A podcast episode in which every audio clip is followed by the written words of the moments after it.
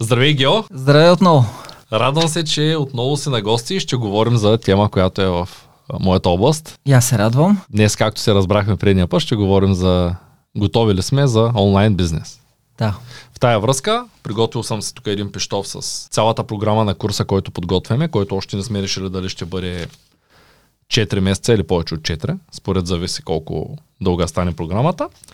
А, можеш ли да се представиш накратко за хората, които не те познават? Казвам се Геомил Георгиев, на 51 години съм от Силистра и от около 20 години се занимавам с онлайн бизнес и само с онлайн бизнес. Можеш ли да ми кажеш, добре ли е човек да има само един онлайн бизнес или е по-добре да има повече от, от един? Как, как мислиш ти? Да, ами когато а, човек вече е измислил някакъв бизнес модел, по който ще работи, измислил е вече и продукта, по който ще, който ще продава, е добре да се фокусира не само върху един начин на продажба на този продукт, но да търси и други а, варианти. А, и това, което е темата и на днешния разговор, готови ли сме за онлайн магазин, а, аз мисля, че онлайн магазин е една следваща и задължителна стъпка – защото някой може да каже, аз мога да продавам и без онлайн магазин, може да ползвам маркетплейси като eBay, Amazon, Etsy.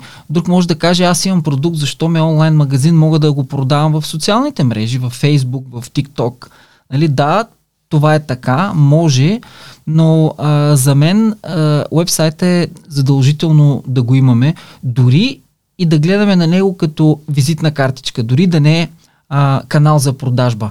А, давам ти пример. Представи си, че сме решили да продаваме само в социалните мрежи и някой е харесал продукта ни в социалната мрежа и без значение в какъв канал го продаваме, той иска да види до каква степен ние сме сериозни, дали а, имаме а, бранд, дали имаме сайт и много често хората, за да проверят дали някаква реклама във Фейсбук, колко е достоверна, а, те се опитват да намерят а, сайта на този продавач. Когато видят сайта и прочитат повече информация, това е малко повече така доказателство за тях, че това е нали, реален бизнес.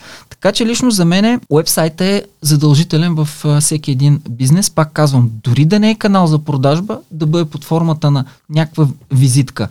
Но пък а, нищо лошо в всеки един момент уебсайта да бъде канал за продажби, въпреки че ти знаеш, стана много трудно да се продава в а, собствен сайт, защото нали, целта е, са клиентите. Нали, когато ние създадем собствен сайт, нямаме трафик, нямаме клиенти, а, но въпреки всичко а, в един а, вебсайт си има предимства. Рано или късно клиенти можем да, да доведем, но в един вебсайт таксите са много по-малки от, кои, от тези, които ние плащаме в маркетплейсите. Съответно, печалбата ни може да бъде по-голяма. Така че една задължителна стъпка е създаването на, на вебсайт. А какво ще кажеш за онези, които имат вече някакъв онлайн бизнес? По, по-добре ли е да имаш, м- да кажем, и магазин в eBay, и да. собствен магазин или по-скоро? Аз ще разкажа сега една история, която лично за мен е а, още преди да я бях чул, беше водеща за мен така подсъзнателно, а след като вече я чух, това наистина го смятам за един вид като мото в а, онлайн бизнеса и в движението напред. Така един доста а, популярен човек в а, онлайн средите в България, който всички го познават, а, беше направил един коментар под а, един пост преди доста години, може би вече 7-8 и повече години. А, в поста някой беше споменал, че в онлайн търговията човек не трябва да носи много години под една мишница. Нали, тоест да, да се фокусира върху едно нещо и да прави само него. И тук беше един коментар към а, този пост и той човек каза, че верно е, че не трябва много години под една мишница, но в същото време в гората се ходи с войска. Ако мечката изеде един войник, войската продължава. И наистина аз считам, че това е а, по-правилният начин в онлайн търговията, т.е. да не се фокусираме само върху едно нещо и да не разчитаме само на него, защото в онлайн търговията ти, ти само знаеш колко са нестабилни и непостоянни а, бизнесите и нещата и е хубаво така да имаме няколко различни а, източника на приходи от определен бизнес. Така че да, дори да продаваме в а, определен маркетплейс, да речем наш продукт, дори да го продаваме в социалните мрежи, хубаво е да започнем да го продаваме и в уебсайт. Това е един вид подсигуряване. Преди да започне някой да създава свой собствен онлайн магазин, много често ми задава въпросите дали не е по-добре да започна в готова платформа, дали не е по-добре да правя SEO оптимизация, да кажем, защото четох, че SEO оптимизацията помага на продажбите безплатно, пък рекламата струвала пари. Да. А, и така, а, хората имат доста сериозен набор от въпроси. А, ние, разбира се, ще се постараем да отговорим на всички тези въпроси в продължение на обучението, което планираме, но на мен ми се иска ам, да обсъдим част от нещата днес, за да може хората, които наистина не са се ориентирали все още дали да започват свой собствен онлайн магазин, Да. да могат да го направят. И първият въпрос, който ще ти задам е, трудно ли е човек да си изработи онлайн магазин? Сега- И трябва ли човек сам да си го изработва? Да. Това като Да, точно от това ще аз започна, защото за някой може да изглежда изключително лесно, за други може да е изключително трудно. Това вече много зависи от а, нивото на компютърна грамотност на съответния човек. А, ти знаеш, че не може всеки да разбира от, от всичко. А, така че изработването на онлайн магазин вече е а, доста по-лесен процес, отколкото беше на времето, когато аз съм започвал, защото вече има буквално готови платформи с готови магазини, OpenCart, WooCommerce, Shopify. И, и там вече човек, дори без да е вебсайт дизайнер, може сам да си сглоби някакъв сайт. И аз бих препоръчал на хората, дори да им изглежда трудно, да започнат сами, защото един вебсайт, никога не мога да кажем, че вебсайтът е готов. Той вебсайт непрекъснато трябва да се развива. И ако ние платим на някой да ни направи вебсайт, а, последващата поддръжка, добавянето на нови продукти, ако ние не разбираме, пак ще сме винаги зависими от, от някого. Аз съм убеден, че всички, които са решили да се занимават с онлайн търговия, не биха имали проблем сами да си създадат свой собствен онлайн, сайт, ползвайки някои от а, готовите платформи. А, така че а, наистина бих казал, че хората трябва да се насочат в, в тая посока, да, да си подготвят онлайн магазина сам. Дори в началото да им да не им изглежда нали, добре, но лека по лека да, да управляват сами своя собствен сайт. Добре, това е добър съвет, който го даваш. А, лично аз а, мисля, че е по-добре човек първо да се направи м- ясно планът, по който ще създава магазина, т.е. да има идея какво иска да направи като крайен вариант. И ако той вече има някакъв бизнес, иска да го прехвърля онлайн, е желателно да плати на някой да му направи магазина, поне в началото, тъй като отнема страшно много време, ако имаш възможност. По-добре тая техническата част, все пак ако ще правиш само един магазин, да се учиш как се прави магазин, за да направиш един. Аз съветвам хората, ако искат да правят много магазини, въпреки че това не е най-добрият вариант за старт, най-добрият Да, вариант винаги е да, да. стартираш с един. Ако искат да правят много магазини, в бъдеще ти си прав, най-добре елементарните неща да ги знаят. Да, да. Как да се добавят продукти, как да се променят темплейта, как да се сменят текста от главната страница, но пък не виждам причина да знаеш техническите неща, как да се свържеш разплащателната система, да речем. Те Понякога вече са е- доста упростени, но, но все пак, да, наистина хубаво е, а, когато до нас има някой експерт, който нали, може да ни съдейства с тия неща, нещата ще станат много за по-кратко време. Абсолютно. Моят въпрос към теб е, добре, вече имаме магазин. Какво правим от там нататък? Хората правят тази грешка, смятайки, че когато вече имат готов онлайн магазин, едва ли не продажбите ще, ще завалят, което обаче не е точно така. А, и причината за това е, че ние имаме онлайн магазин, но нямаме клиенти. Тоест, под някаква форма ние трябва да вкараме трафик в този онлайн магазин, а, за да може някои от тия клиенти да започнат да пазаруват от нас, което към този момент е най-основният проблем при собствен онлайн магазин. Тоест да доведеш трафик в онлайн магазина. В готовите платформи, а, като eBay, Amazon, Etsy, на практика клиентите са там, ти вече а, си а, поставен пред някакъв поток от клиенти, които могат да видят твоя продукт, но на собствен сайт а, далеч не е така. Социалните мрежи същото, ако рекламираме продукт си, продукта си в социалните мрежи, там също има доста голям поток от а, потенциални клиенти, които ще го видят, но не и в а, нашия вебсайт.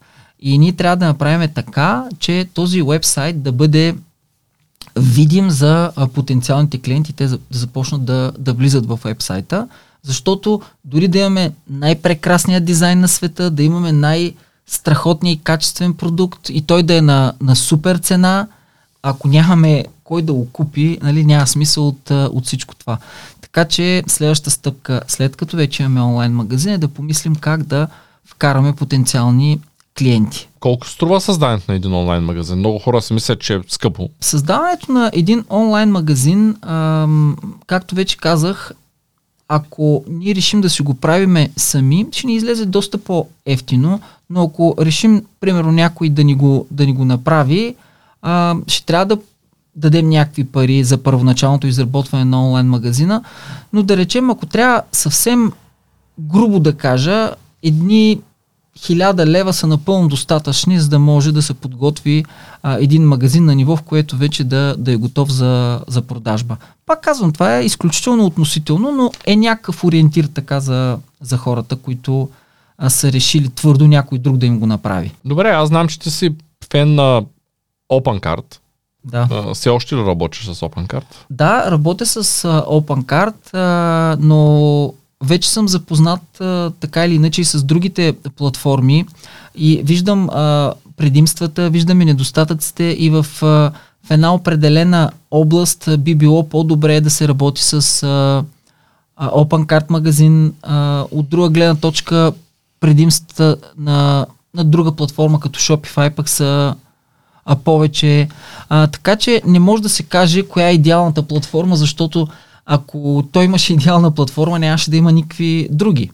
Факт е, че има такова разнообразие, е, показва, че за една система е по-добра, за друго друга. И ако трябва нали, така да се обоснова, примерно бих казал лично за мен, ако трябва да правя а, голям вебсайт с много продукти, бих предпочел а, OpenCard. И ако ще залагам на оптимизация на този сайт, бих предпочел OpenCard.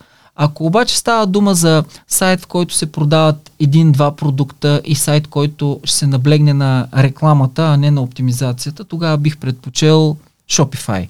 А, и едните системи, и другите си имат предимства, имат си и недостатъци. Пак казвам, въпрос е на а, предварително а, човек да е решил какво ще продава, кой ще бъде бизнес модел, дали ще рекламира, дали ще търси а, оптимизация на магазина. Така че не може да се даде еднозначен отговор на въпроса коя платформа е най-добра. Каза оптимизация. Какво ще ме споделиш за си оптимизацията? Тя работи ли според теб добре в момента? Ти правиш ли си оптимизация? Ние сме в обучението това, което имаме от едно време. В него има безкрайно много информация за оптимизацията. В началото, когато аз започвах с онлайн бизнеса, тогава се знаеше къде са клиентите. Клиентите са в, в Google. Тогава нямаше още eBay в сегашния му вариант, нямаше Amazon, нямаше социални мрежи. И тогава беше ясно, че ако човек иска да доведе клиенти в сайта си, трябва да оптимизира сайта си в търсачката Google, така че да излиза, да излиза на по-предни а, позиции. А, с течение на времето нещата много се промениха. Защото ако преди да речем 100% от клиентите са били в Google, а, вече една много голяма част от тях са в Amazon, а, друга част са в eBay, в Etsy, трета част са в социалните мрежи. А, така че вече клиентите са навсякъде и ако не искаме същите тези клиенти да привлечем в нашия магазин и ние трябва да сме, да сме навсякъде. А, и от гледна точка на оптимизация, да, добре е да се прави, но трябва хората да имат а, в предвид това, че а, оптимизацията на един онлайн магазин а, дава резултати след а, определено време. Не може да очакваме днес да започнем оптимизация и буквално нали, утре да имаме продажби от а, органично търсене. А, по-скоро това е така един а, доста по-дълъг период от време и оптимизацията на един магазин е непрекъснат процес. Нали, тя трябва да се случва непрекъснато. И освен това, а, много често се променят алгоритмите. А, и, и трябва да се следи и това нещо, защото нещо, което днеска е работило, може да не работи след два месеца, па да не говорим за неща, които преди 10 години са работили, те вече буквално дори могат да навредят на, на магазина ни. Така че, а, когато човек се занимава с он, оптимизация на онлайн магазин, трябва да има в предвид всичките тези неща и непрекъснато да се а, обучава, да се усъвършенства, да следи а, новостите. Но, но пак казвам, вече оптимизацията на онлайн магазин не може да носи тези резултати, които е носила преди време, защото частта от клиентите, които биха намерили сайта ни в Google, е много по-малко, отколкото е била преди 15 години. Това заради конкуренцията ли е така според теб или? А, не, не бих казал заради конкуренцията, а по-скоро заради това, което споменах преди малко, че а, да приемем, че преди 15 години 100 клиента са били и са търсили продукт в Google. Към днешно време от тези 100 клиента сигурно 70 търсят продукта в Amazon, 20% го търсят в социалните мрежи и остават един доста по-малък процент от търсене в търсачките, Но сега търсене. не са ли повече от преди? А, разбира се, че са повече. Разбира се, че са повече. Но пък и конкуренцията е по-голяма. Конкуренцията е по-голяма. Има и още нещо друго. Сега не знам доколко е достоверна тази информация, но мисля, че не повече от преди две или три седмици някъде прочетох, че официално към него момент Google не е търсачка номер едно. Търсачката на Microsoft е изпреварила търсачката на, на Google. Това го прочетох в една статия, но просто така ми мина. Не знам доколко е достоверна тази информация, но нещата се променят. Нещата се променят. Аз а, ще споделя едно нещо. На времето, когато започвах с онлайн търговията, нямаше Google. Тогава търсачката беше Yahoo. И в момента, в който аз чух, че излязла някаква нова търсачка, Google, и много се чудех и си казвах, добре да е, какви са тия, които тръгват да правят търсачка при наличието на Yahoo. Нали, Yahoo е вся и все. Нали, Всички търсят в Yahoo. И се зачуих какви са тия Google и на какво разчитат при положение, че той има търсачка и тя се казва Yahoo. Виж как се промениха нещата. В момента сигурно има хора, които дори нали, не са чували за търсачката м, всички знаят за Google, но, но виждаш, че идва един момент, в който и Google може да не е търсачка номер едно. Така че нещата много се променят. Тенденциите също се променят. Ние в миналото сме разказвали как като се регистрираш сайт, който се казва по определен начин, само заради домейна се класираш. Сега стават по-сложни нещата. После го промениха, стана точно обратното. Тези платформи, за които говорим в момента, да кажем, ние в момента пренаписваме цялата платформа, правим от нулата на, на нова технология, която ще бъде single page апликация, защото Google се промени алгоритъма и вече класира най-отпред а, сайтовете, които имат най-бърз мобилен респонс. Тоест, колкото по-добре ти работи на мобилно приложение Да, сайта, толкова да. по-добре. Обаче готовите платформи като OpenCart и WooCommerce с цел да са по-лесни за работа за самия клиент, да може той с and drop просто да го провлачи и да го промени. По-тежки. А, изплюват хиляди излишни реда Да. код, които при класацията в Google това е изключително важно. И тук вече говорим, предния разговор, както говорихме, говорим точно за това, че много по-високо стъпало е да създадеш платформа сам. Като, като, Като платформа, да. да я замислиш, да я структурираш, да я, да я създадеш, не е само да я създадеш, а да създадеш кадърно, така че да има смисъл от нея. Да, но... Защото всеки може да напише платформа, която е зле написана. Да. И, и в тая връзка, ако ти наистина искаш да имаш топ бизнес и имаш ясна цел, е добре да си направиш сайта да ти е single page апликация. Обаче, ето аз сега имам следния проблем.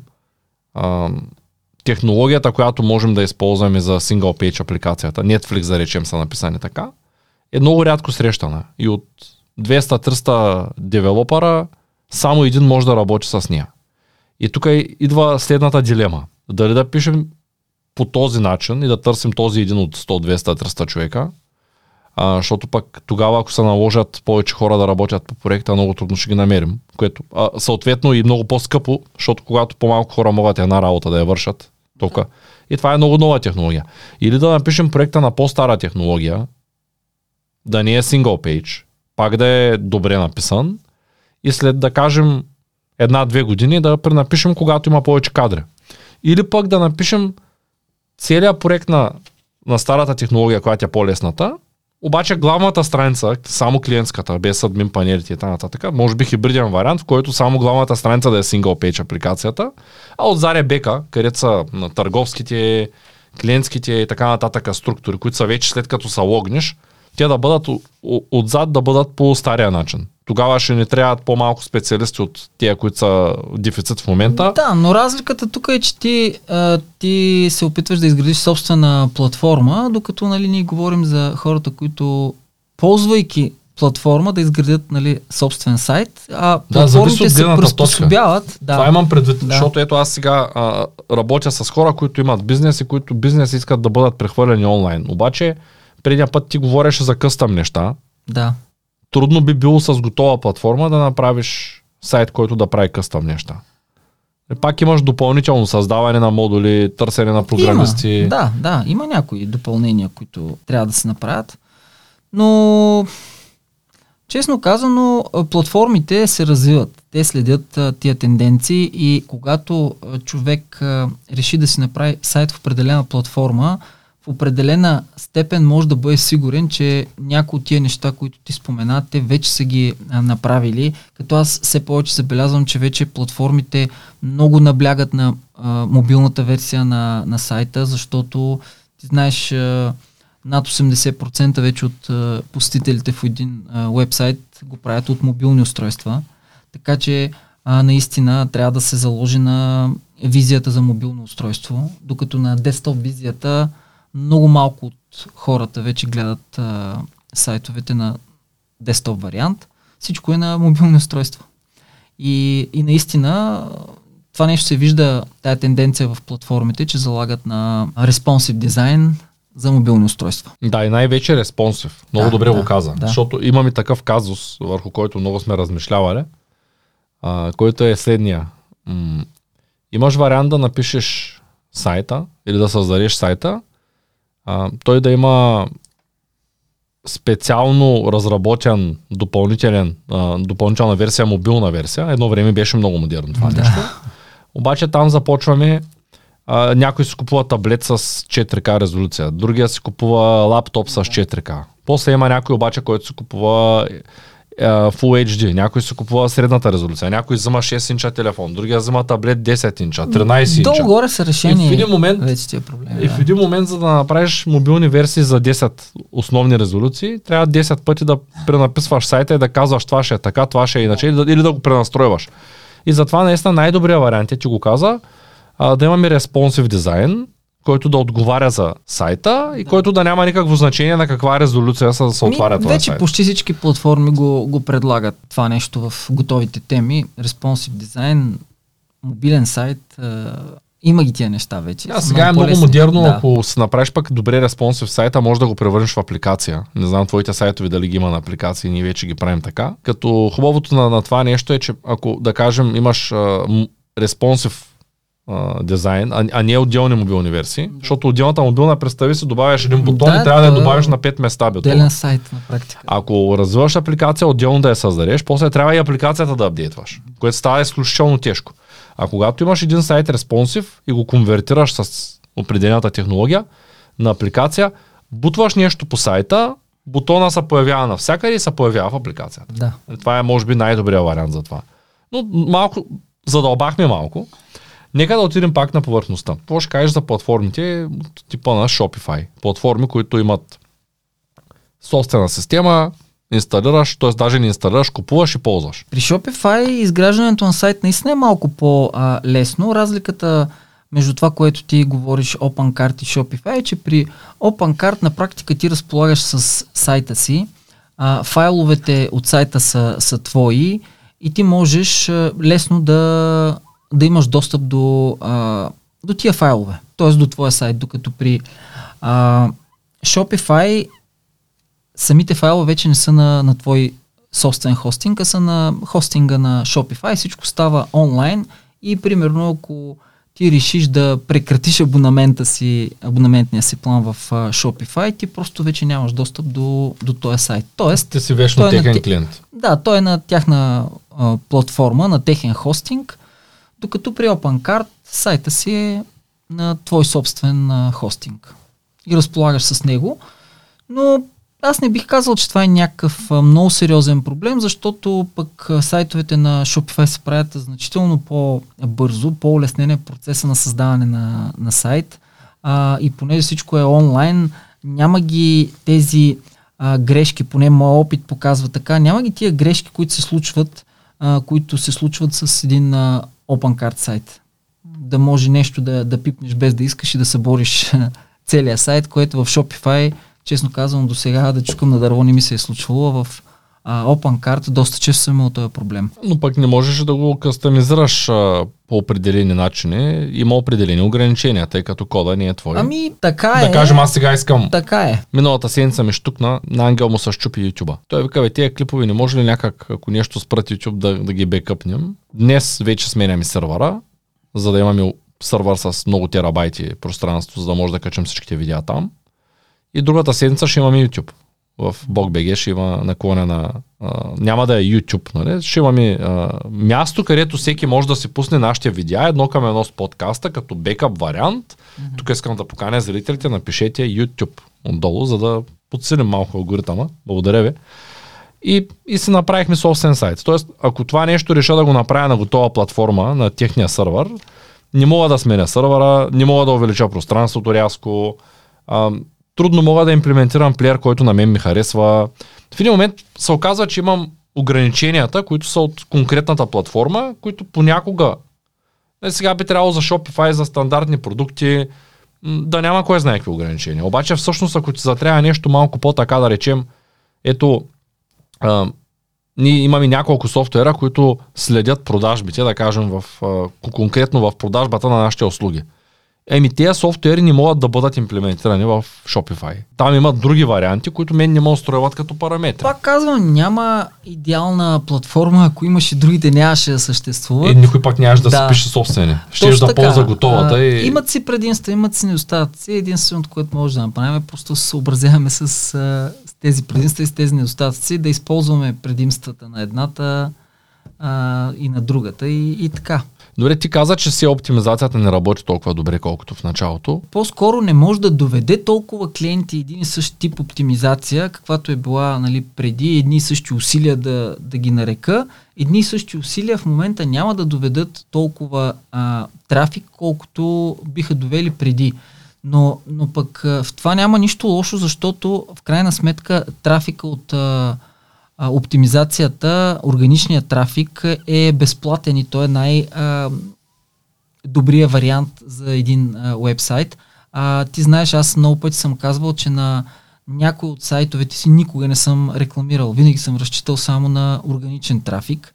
А, и да, виждам с течение на времето, че а, органичният трафик лека по лека намалява, но в крайна сметка той е безплатен трафик и когато човек има малко повече търпение и започне да влиза този безплатен трафик, той винаги се е от полза.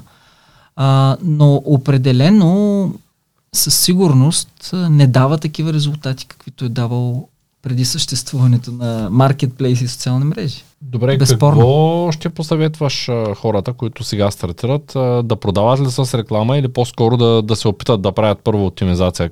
За или против рекламата в началото се? Ами така наречения по-скоро мултичанъл. В началото не съм против рекламата, защото, а, както ти казах, има хора, които искат днеска да направят сайта, утре да започнат да, да продават. Няма нищо лошо в това, но ако те направят днеска сайта, утре няма да имат а, органични продажби. Няма да ги имат и след един-два месеца органичните продажби. А, но, но все пак от някъде продажби трябва да влизат. Така че няма нищо лошо в това да се започне да се, да се рекламира защото пък самата реклама и факта, че започва към сайта да влиза трафик от социални мрежи, от други места, може да спомогне за оптимизацията и за по-нататъчен органичен а, трафик. Така че а, вече сме 2023 година, където честно казано без реклама много трудно. Нали? Може да се продава, но най-вероятно обемите няма да бъдат такива, които им се искат на, на търговците. И, и Рекламата обаче пък всичко е математика. Нали, ако излиза сметката, очевидно е добре да се рекламира. Като не излиза, нали, не е добре. А пък дали ще излезе сметката или не, а, зависи от а, много неща. Зависи от а, продукта, зависи от а, сайта как е направен, зависи от цената, от толкова много неща.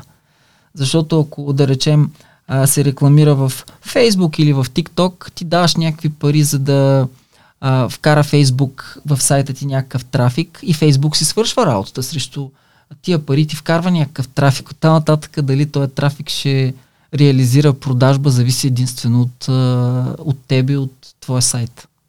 А, от нищо друго. Така че да, бих казал, че не е зле в началото още да се започне с реклама, разбира се, ако човек знае какво прави. Защото рекламата не е просто така, както много хора си мислят. Щом даваш едни пари, значи ще има продажби. Да, продажби ще има, въпросът е а, дали ще се напечалва. Как да планираме правилно създаването на нашия магазин? Тоест да кажем, решили сме да правим онлайн бизнес, вече имаме продукт или услуга, а, избрали сме с платформа да речем някаква, без значение дали е Shopify, OpenCart, WooCommerce, там, Magento, никакво значение няма. Намерили сме човек, който даже да ни направи сайта, а, някакъв рекламен бюджет имаме, но въпреки всичко, дали, много хора, знаеш, започват и те наистина не знаят откъде да стартират. Да. Защото процесът е много тежък. А, аз самия, ако сега трябва да започна един бизнес, сигурно два месеца ще стоя пред, пред листа и ще се чудя сега точно откъде да го направя, защото е много ключово какъв ще бъде модела да. а, за крайния резултат. Да. Едно е да кажеш, аз искам просто да продавам нещо, защото ми харесва. Съвсем друго е да направиш реален устойчив бизнес, който да, да нараства с времето, да използваш всички тия канали. А, ето за имейл маркетинга нещо не сме споменали, който също е много важно звено. А, рекламата тя е супер да я има, обаче някои продукти пък не стават с реклама. Да, точно това ми дойде преди малко на ума, като казваш. А, пак няма идеален вариант какви да са следващите стъпки, защото а, много зависят, примерно, дори от самия продукт. А, има продукти, които а, не са подходящи за реклама в Може социалните да мрежи. Да, има забранени продукти, просто нали, в, в Фейсбук има забранени продукти за продаване. А, в друг вид пък, да речем, в Амазон има продукти, които а, не са много подходящи за продаване в Амазон. И това, което с те предния път говорихме, че а, много време съм бил на загуба от продажбите си в Амазон, а, грешката ми беше точно в това, че продавах продукт, който а, не е добрия продукт за Амазон. Той е добрия продукт за вебсайт, но не беше добрия продукт за Амазон, защото просто а, беше с много скъпа доставка. Нали, говоря за FBA Amazon. Нали, да. Не беше а, подходящия продукт. А, това пък веднага може да насочи хората към следната идея, когато избират продукт за вебсайта си, ако не искат да се конкурират с продавачи в Амазон, да търсят точно такъв тип продукт, който не е подходящ за, за Амазон. И тогава просто Амазон като конкурент а, отпада. А, това е много сериозен конкурент. Амазон, ти знаеш, нали? Амазон се превърна в битак, където мога да намериш нещо, всичко на най-ниска цена. Нали? И ние с собствен сайт много трудно можем да се конкурираме, но въпреки това има продукти, които а, не са добри за продаване в Амазон и може да се насочим към такъв тип продукт. А, така че м- първото нещо, което хората би било добре да направят е присъствие в социалните мрежи. Пак казвам, а, зависимост от продукта, но а, присъствие в социалните мрежи. Защото това е един от начините, в който да започне да влиза някакъв трафик. А, постепенно хората ще се убедят, че само присъствие в социалните мрежи, нали, без реклама, няма да доведе до някакви сериозни резултати. И нали, е добре да започне и да се, да се рекламира и да се види а, дали излиза математиката. Добре, това с рекламата също е отделно звено. А, да. М- То не е много лесно голяма да се прави наука. Реклама. Да, не е лесно никак. Особено ако говорим за цялостна маркетинг стратегия, за изготвянето на такава и създаването. Особено ако реши човек да задълбава в параметрите на рекламата, там да се следи всичките показатели, а, дори да се е занимавал, да кажем, преди 5 години да има опит, той ако започне днес, вече нещата са коренно различни. Да. Заради политиките, заради апдейтите в социалните мрежи, постоянните. Самия потребител също, а, също се променя потребителското поведение. Тоест, ако преди 10 години някой разчиташе на принципите на Чалдини да продава, а, с промоциите, отстъпките, с подаръците, с а, на, на безплатни доставки, на фри трайл и на не знам си какви там допълнителни бонуси с отстъпки, купон, кодови. А, в момента тези неща повечето не работят както работеха. Самото потребителско поведение Дори в магазина, като влязат потребителите, те вече виждат червената цена, ама на всички им е ясно. Дори в аптеката се появиха купи два, ще ти дадем три аспирина, нали, което е много смешно. Факт е, нали? Ами, а, да, сега ако трябва да бъда честен, аз от а, сравнително скоро се интересувам нали, от а, реклама и фейсбук реклама и реклама в други социални мрежи и просто се убедих, че а, не е лесно. Не е лесно, дори, дори е така а, доста трудно, особено за човек, който те първа стартира. И според мен това е основната причина, поради която много хора казват а, ми Фейсбук рекламата не работи, защото просто си мислят, че даваш едни пари и веднага ще дадат някакви поръчки, а, което въобще, въобще не е така. Направо си е а, цяла наука и точно това е. Демотивират се хората, не правят нещата по правилния начин, няма резултати, казват Фейсбук рекламата а, не работи.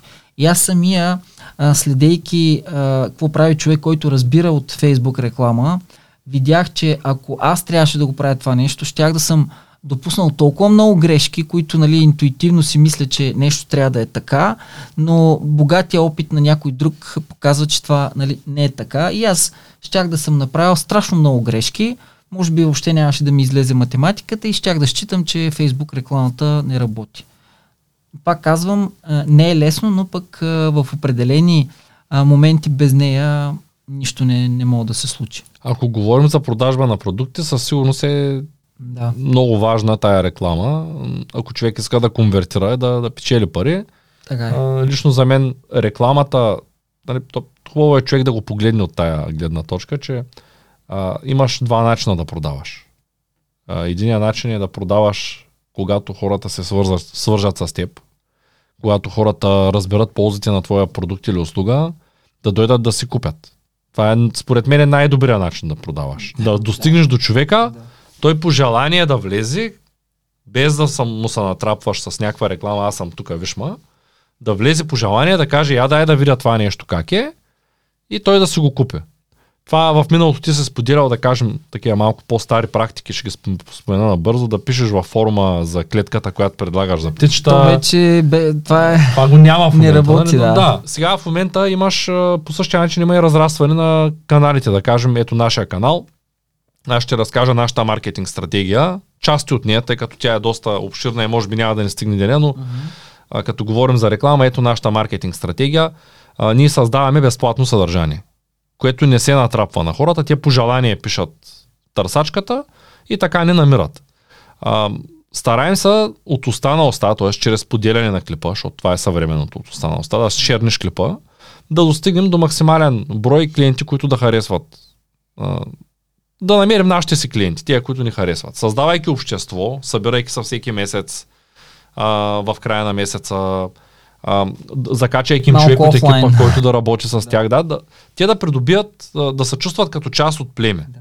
Нали, като казах по-рано принципите на Чалдини, може би знаеш, ако си чел влиянието, че а, не знам дали знаеш. Чел ли си? Не си ли? Да, ами сега ще разкажа една малка частичка такава, че а, хората за да влязат в а, определени структури, да кажем а, а, там тайните общества, които са към университетите, да речем, са били принуждавани да погълнат суров дроб, гъши дроб или зарязване в планината, са приберат пеша. Много от тях са умирали, за да влязат в клана. Обаче, влизайки в клана, те са много, принадле... много силна принадлежност усещат, защото са дали много за да влязат. Лишили са се от нещо, спали са три дни на студа или там каквото е.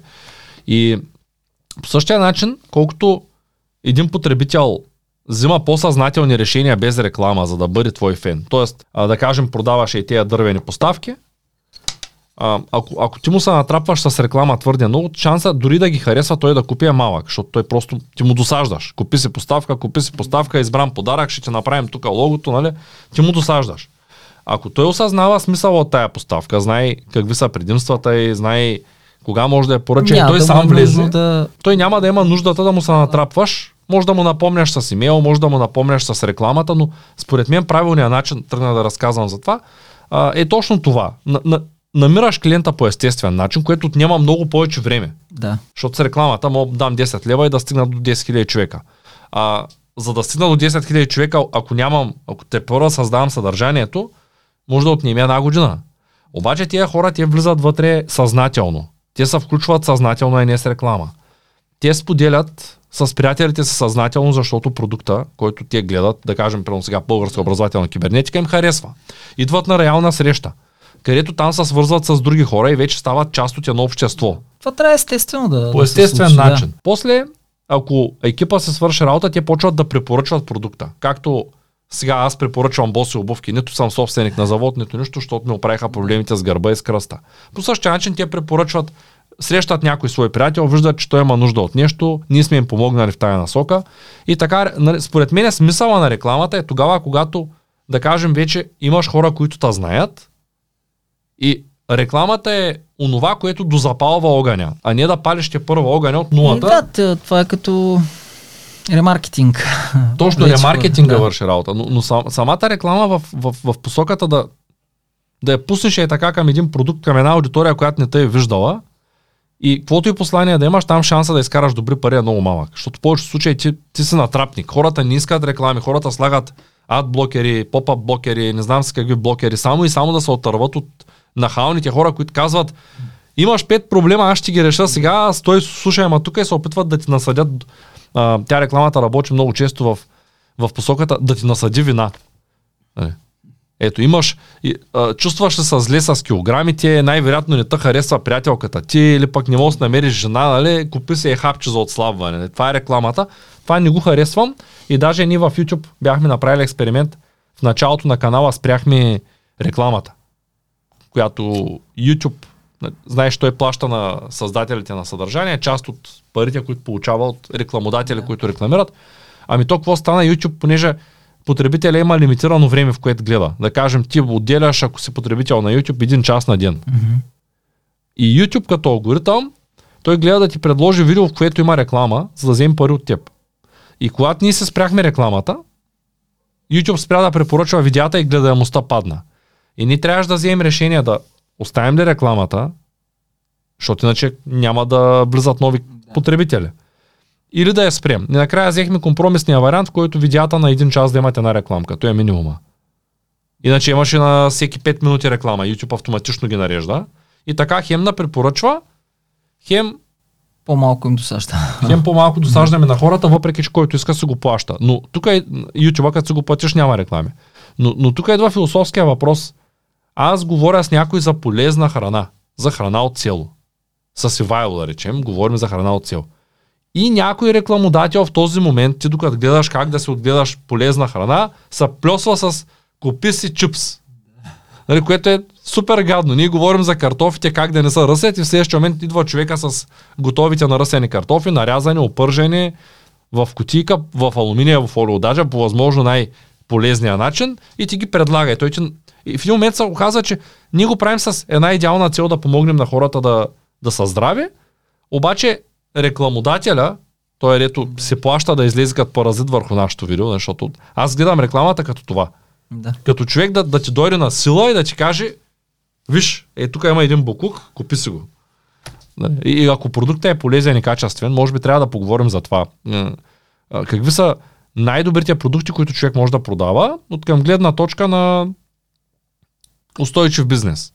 Защото сигурен съм, че и ти си предлагал неща, които вървят за по 3 месеца. Това пак е изключително много дълга тема и е свързана нали, с а, избора на продукт, а, защото има, както ти каза, продукти еднодневки буквално. Ти си спомняш, да речем, а, спинерите, да, спинера. А, после, по време на коронавируса, в началото излязоха масово тия продукти, изглеждаха като някакви метални, не знам точно какво, да не пипаш повърхности, да може с това металното да отваряш вратата, да не пипаш повърхности, но това пак бяха такива а, временни а, продукти и а, те са такива продукти, с които може бързо да изкараш някакви пари, нали, но в дългосрочен план не може да се получат Последният нещата. купил, после се чуди какво да прави с тия продукти. Ми да, да, спомням си точно, някой беше казал с тия спинери и такъв проблем, колко хиляди спинера е имало. Нали, Аз за маските да- познавам да хора, проведе. които в момента имат по десетки хиляди да, в да. складове. По същия, по И се надяват начин. на още една вълна, че да могат да се продадат стоката. Да. нали? В тая връзка, как, какви са продуктите, които м- ти предлагаш, към които се насочваш, които са дългосрочни. Аз съм Ами- сигурен, че и на теб не ти ве- вече не ти се Раз- занимаваш с неща, се. които се продават по Да, разбира се, аз винаги съм се насочвал и съм гледал да бъдат такива продукти, които хората винаги ще имат нужда от тях. А, дори имал съм случаи, в които съм считал, че продукта не е точно такъв и нали, клиента не би купил втори път от мен, но а, изненадата ми е била голяма, че някои продукти, които точно такива, а, всъщност се оказва, че, че се продават доста добре и то клиентите ги купуват по, по няколко пъти. Но наистина, това е една от основните ам, един от основните фактори, които човек може да гледа, когато избира продукт. Дали този продукт а, винаги ще се, ще се търси. Естествено, има такива продукти, които винаги ще се търсят. Никога няма да, да умре това като, като продукт. И аз гледам това. Гледам това да бъдат такъв тип продукти. Продукти, които да не са по някакви трендови, ами да... Да, да, точно така. Да не са... Няма нищо лошо да се продава тренд продукт. Въпросът е, че не се знае кога тренда ще, ще спре. Да. Също така и за сезонните стоки.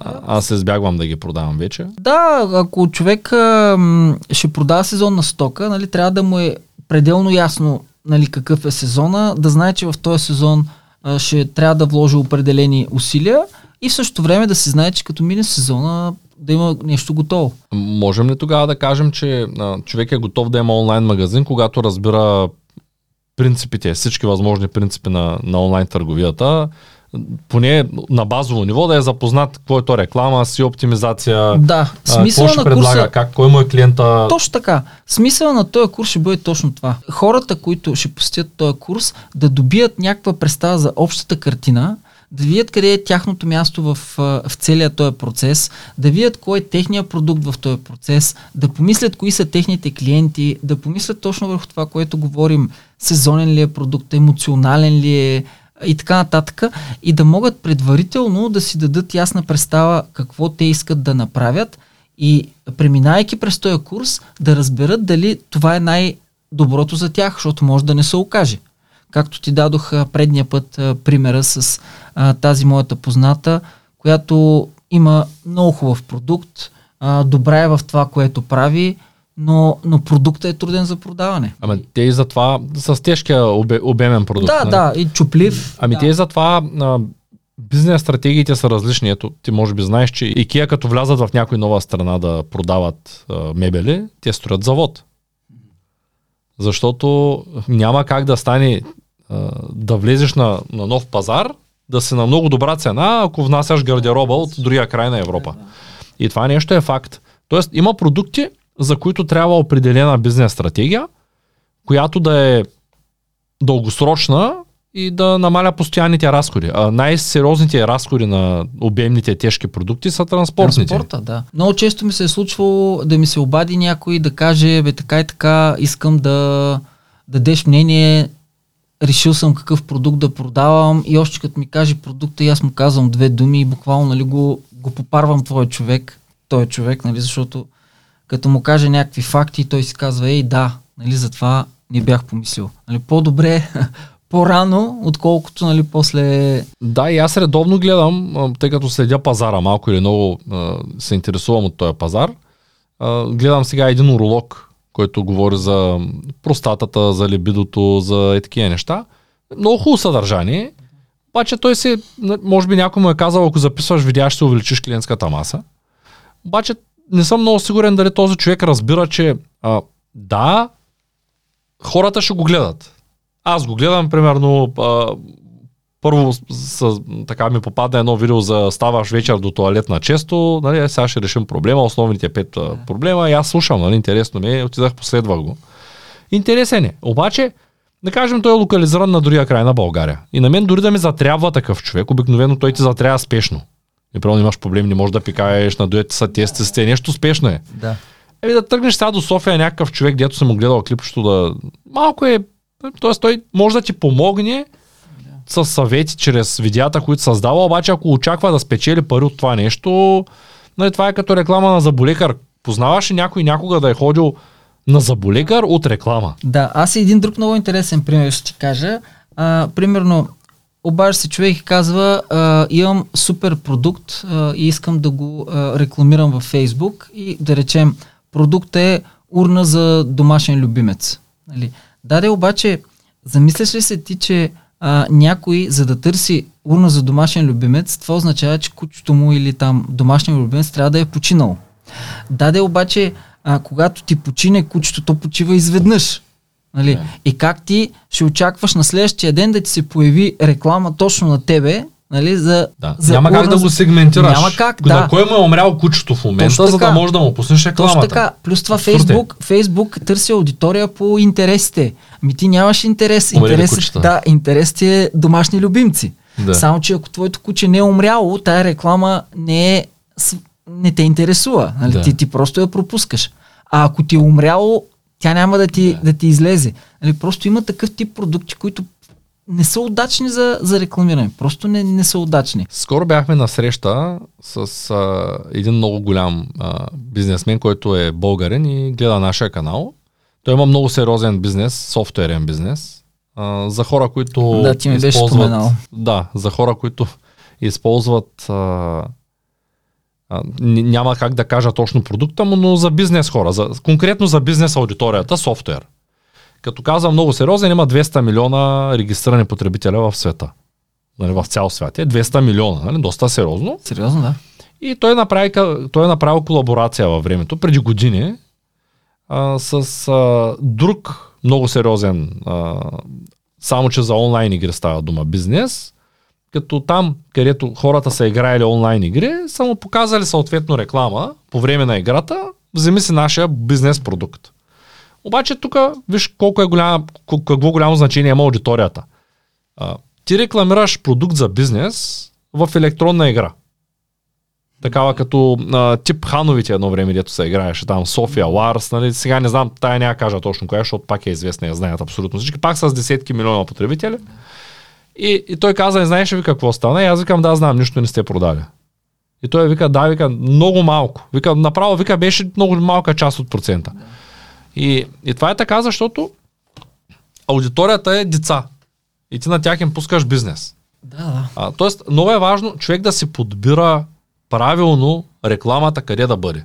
Ако аз в този канал сега изляза и пея десни, детски песнички, вероятността това видео да е гледано е нула. Нали? Просто защото съдържанието ни е друго. Да, обаче да си предлага рекламата там, където а, трябва някой път а, може да, да доведе до, а, до това да няма достатъчно а, печалба или а, рекламата да не му носи тези резултати, които той му се иска, ако а, той не знае кой е правилният му клиент, аудиторията му. Защото ако ти не можеш да си отговориш на въпроса а, кой точно е моят клиент, това означава, че ти трябва да рекламираш на, на всички. Това означава висока цена на реклама и оттам. И затова е много важно бизнес планирането. Точно така, да. И точно това бих казал, че ще помогне на хората в, в курса, преминавайки през целият този курс, а, дори в началото да са имали на ум някакъв а, продукт, преминавайки през курса да видят дали това е а, добрия за тях а, продукт. Дали отговаря на повечето условия за, за добър продукт. Естествено, че най-вероятно няма да отговаря на, на всички условия, но нали, на повечето условия. И, и това ще е много подходящо време, ако посетителя на курса види, че това не е неговия продукт, да, да може на време да смени стратегията и да планира нали, нещо, нещо друго. Да, бих казал, че за хора, които те първа започват с онлайн бизнеса, курса ще бъде а, много полезен, за да им даде такива насоки, за да могат те да не, да не правят а, грешки. Защото в онлайн търговията, то не само в онлайн търговията е а, мъдрост това да се учиш от грешките на, на другите, а не от собствените си грешки. Защото много често в онлайн търговията, даже не много често, почти винаги, а, ако човек работи на, про, на метода проба грешка, грешката може да е нали, фатална. И затова е много добре да се учим от грешките на, на другите и преминайки през такъв курс, а, хората да, да чуят кои са м, правилните неща и кои са нещата, които могат да им в кавички изедат главата. Тук е момента да кажа, купете си курса на най-низката цена възможна, съвсем скоро стартира, ще видите датите, първият линк в описанието на това видео. Много ти благодаря, че беше отново на гости. Не можахме да покрием прекалено много теми, но аз знам, че те темите са безкрайни. Ами ще го направим на курса.